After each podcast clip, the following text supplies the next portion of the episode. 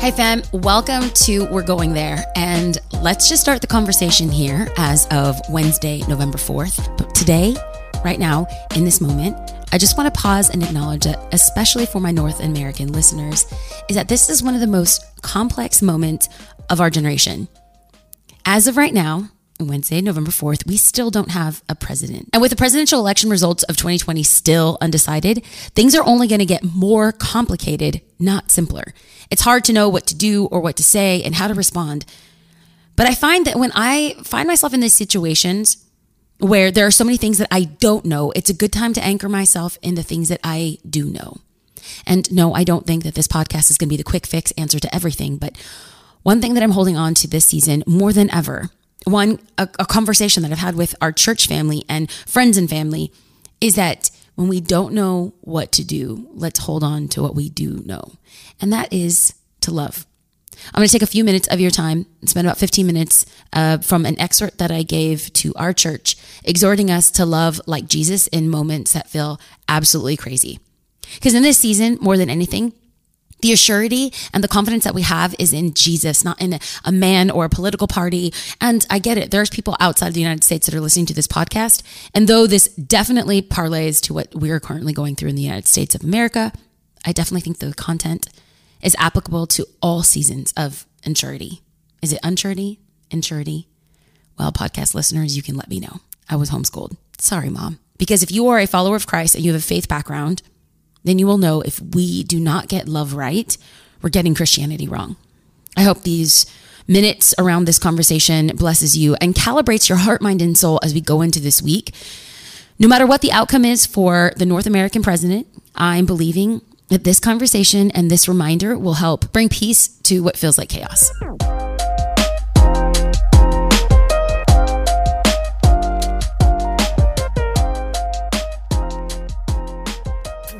Get love right, we're getting Christianity completely wrong.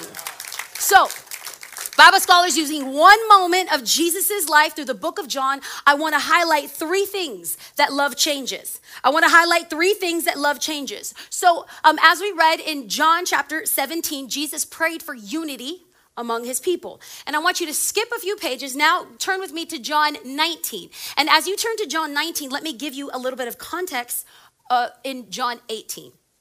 So in John 18, we are told that uh, after the Passover dinner, uh, Jesus goes to the Garden of Gethsemane, and there in the Garden of Gethsemane, the soldiers come and they lead Jesus away from the disciples. They beat him, they punch him, they spat on him, they pummeled him, they bruised him, they insulted him, they scourged him, they whipped his back so violently that the flesh was torn off and exposed, that his skin was open raw, that his eyes were bruised from the bleeding, that the crown of thorns that pierced his forehead was dripping blood down his body. His body was weak from blood loss. And he said nothing. He stood before Pontius Pilate when the accusations came Are you king of the Jews? And he said nothing. Like a lamb to slaughter, Jesus, with his damaged, broken body, carried a cross timber on his shoulders down the way of suffering, the Via Dolorosa. So weak, so anemic, so sad from blood loss and heartbreak, he falls to his knees. Someone comes along to help him up, and yet Jesus says nothing. He makes his way up to Golgotha and they nailed Jesus to a wooden beam, not for the act of death. No, no, that would be too kind, but for the act of torture until death. And then Jesus finally speaks. He says a couple things on the cross, but there's this one phrase that I want to focus on because I believe in this teaches us what love does. Turn with me to John chapter 19, verse 30. Verse 30 says this When he had received the drink, Jesus said, It is finished. With that, he bowed his head and gave up his spirit. Uh, in my mind's eye, I could see Jesus' neck craning. I could see with every ounce of strength remaining in his bludgeoned, bruised, and beaten body, looking up to the celestials and crying out to his Abba, his father, Tetelestai, meaning it is finished. I think that sometimes, if we're not careful, we could read this and hear the voice of a feeble, weak, dying man. But this is not. This is a battle cry. This is a victory cry. This is the type of cry of a mother, last push before a baby enters the world. This is the cry of an athlete straining to cross the finish line. This is the cry. This is the umph. This is the gusto of the weightlifter that's throwing up their max weight. It is that sound. The expression, it is finished, tetelestai, was part of everyday everyday language during that time. Uh, the entire book of John is written in Greek, but yet there is one word that is kept in Aramaic. It's this word, tetelestai, because any good Hebrew would have known this word. So if a, servant went to his master after completing very difficult things, he would look at his master and say, tetelestai, meaning the difficult things that you have asked me to do, I have accomplished and completed. It is finished. When a merchant at the market makes a sale and there's a cash exchange, he will look at the person who just bought the goods and tell them tetelestai. The debt is paid. The finances are even. We are good. When an artist stands back and looks at a painting and makes the last final swoop of their paintbrush, they will say tetelestai. There is nothing more I could do to this artwork. It is finished. When a boy recites one passage of the Torah that is incredibly difficult and goes and tells his father die. The father will respond back, Well done, my child. I am proud of you. So when Jesus, when Jesus looks up and says tetelestai, he's not saying, The enemy beat me. He is saying, I am finished. He didn't say, excuse me, he went beyond saying, I'm finished, it's completed. He said, It is finished. It is done. The debt has been paid. The promises that I made on this earth have been paid in full. He has finished the task, and nothing else that anyone could do could be added to that. Jesus paid the price in full. It was my sin that kept him there. His dying breath has given me life. His death, though, has also given me a new sense of resurrection because as he rose from the grave, it gave me victory over death. When Jesus looked to his Father and said, Tetelestai, God in heaven said, This is my Son in whom I'm well pleased, Tetelestai. Everything is done. His act of love, agape, his agape act of love was complete. If you're taking note, love changes us. Number one, love changes us. Jesus was the sacrificial lamb that took away the sins of the world. His love should change us. And Jesus, and Jesus said that we are to love others as he has loved us, then our concerns of other people, that should concern us. The concern of other people should concern us. The pain of other people, that should feel like pain to us. The sadness of this people group should feel like sadness to us. The loss of this people group should feel like a loss for us. The loss of Breonna Taylor should feel like a loss to us. The loss of the two police officers in Louisville should feel like a loss to us. Why? Because he loved us and he changed us and by default, because he loved us, we've got to love others as we love ourselves. So not only does love change us, for taking note, number two is love changes the world. And let me give you two historical examples. I need you to, to, to, put on your thinking cap with me, put on your history cap with me. Let me give you two examples of how Jesus changed the world. Since as far back as human history, we have seen slavery affect every continent, every country, and every generation. Eh, since the beginning of human history. And now, wherever you are, I think most of us, if you're sane, most of us will believe that slavery is wrong. Slavery is inhumane and, and, and, dehumanizing. That we, as human beings, that we have an intrinsic right for freedom. But do you know this has not always been the case? Hold on, church, I need you to talk back so that people online can hear me. Did you know that that always hasn't been the case? Did you know where that concept came from? Now, a little historical context in the fourth century uh, BC, a philosopher, a Greek philosopher by the name of Aristotle, um, many people have heard of Aristotle. In fact, much of our worldview, even today, was impacted by the Greek philosophers during that time. And he said this he said this. For that some should rule and others be ruled is a thing not only necessary, it's expedient. He's talking about slavery. He's saying not only, not only is, is slavery necessary, it's expedient.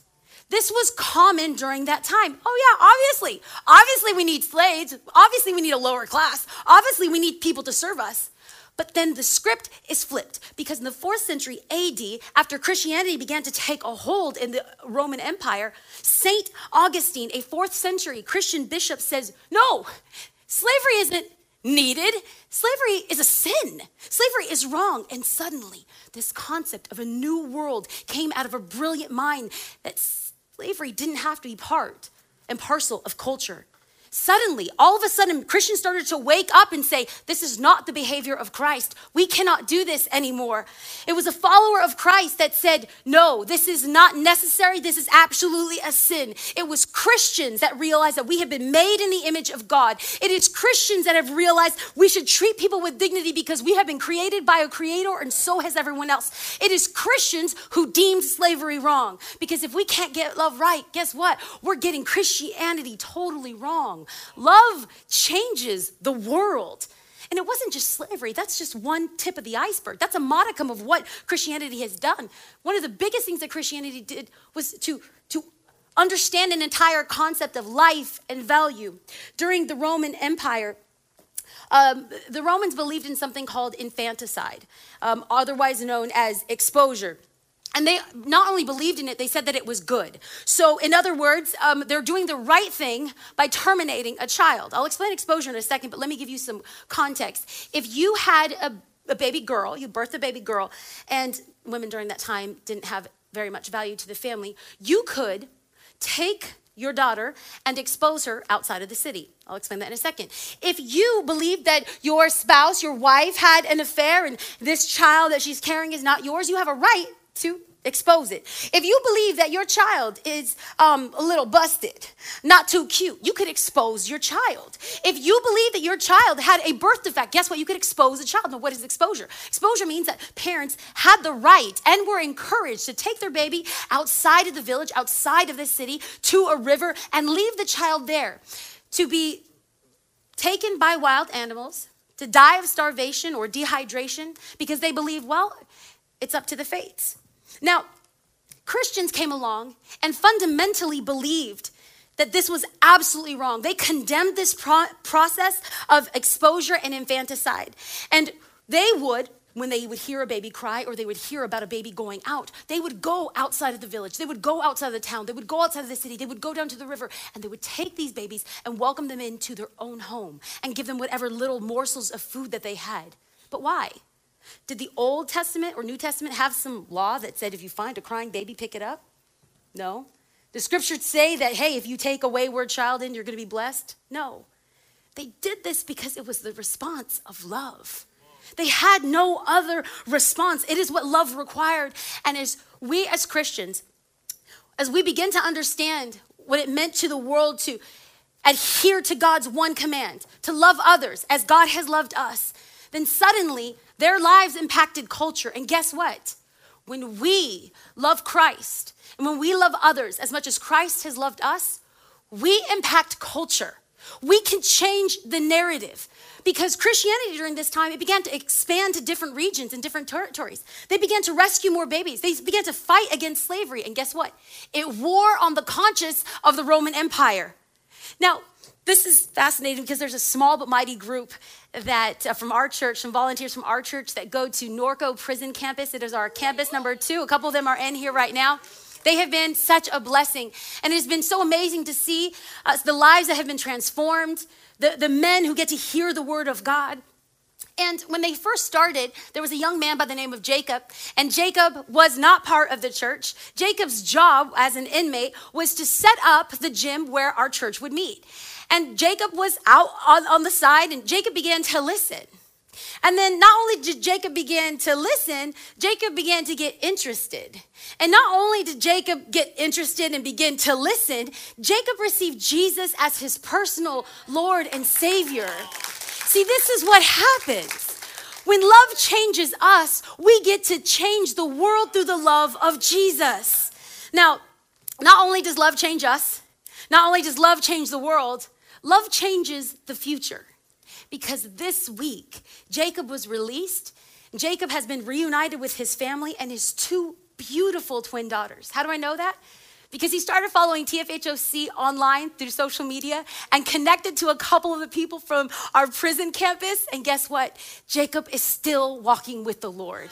That is that is a big praise. That is a big praise.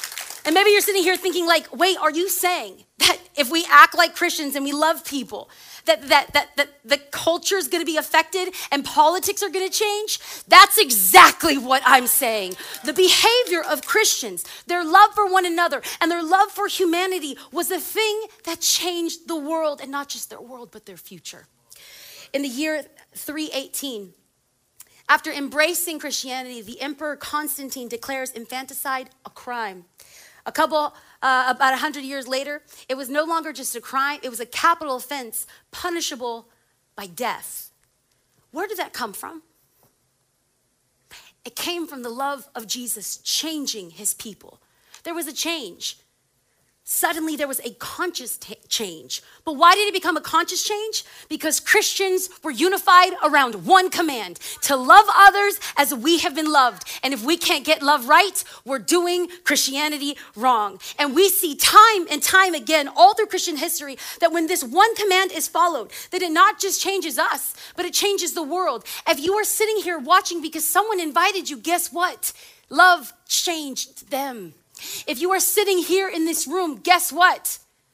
Someone loved you to give to the Make It Rain campaign so that we could have a church. When we are loved by the lavish love of God, we cannot help but love the world around us. John the Beloved said it so well. Well, after Jesus was gone, he kept reminding God's people about the responsibility that we have to love each other. He says this in 1 John 4, chapter, or chapter 4, verse 10 and 11. This is love not that we are loved, but that God sent his son as an atoning sacrifice. God sent his son as an atoning sacrifice. Dear friends, since God so loved us, we ought to love one another. Thousands of years later, far from the Roman Empire, in 1729 in the United States, the first orphanage was opened. And do you know who it was opened by? Christians because the faith of our Roman brothers and sisters from hundreds of years before changed their world, and their world changed our future. Because love should change us. Love should change the world, and love should change our future. Now, before you think I'm Pollyanna and I'm pretending that we're not gonna have any conflict, that we're not gonna have any issues, that we're gonna agree on everything, I- am not naive. I'm just begging that it doesn't divide us. Like Matt said, we could disagree politically, but we have to love unconditionally. And if you're sitting here thinking, like, love isn't enough, Love is not enough. Love is not gonna make a difference. You could sit there on Sunday morning and raise your hand, but this is trash. It's not gonna make a difference. Let me remind you, there were 2,000 years ago, 2,000 years ago, a group of Jesus followers followed a man named Jesus who made audacious claims. They gave to Caesar what is Caesar, and they gave to God what is God's. And that was their life. And now the empire is no more, the Caesar is long gone. Rome's most famous emperor is a footnote in the biography of Jesus Christ. Kingdoms rise and kingdoms falls, and empires come and empires go. But Jesus said, I will build my ecclesia. I will build my church, and nothing is going to stop it. And 2020 years later, he is absolutely right. So may his new command, his one command to love others more than ourselves, be at the forefront of our mind. Or, in the words of my Syrian friend in a refugee camp in Greece, can I lift my hands and say, No, for you? What if we began to live like Christ. Because that, friend, that's love. And this is what we need to hold on to in a very crazy season. If we love like Christ, we will change the world. And when we change the world, we change the future. So, what's love? Maybe to you in this season, love is taking that step forward and saying yes to adoption or foster care. Maybe to you, love is reconciling with your family member. Maybe, maybe the Lord is beckoning you to love your neighbor or a friend and share this message with them.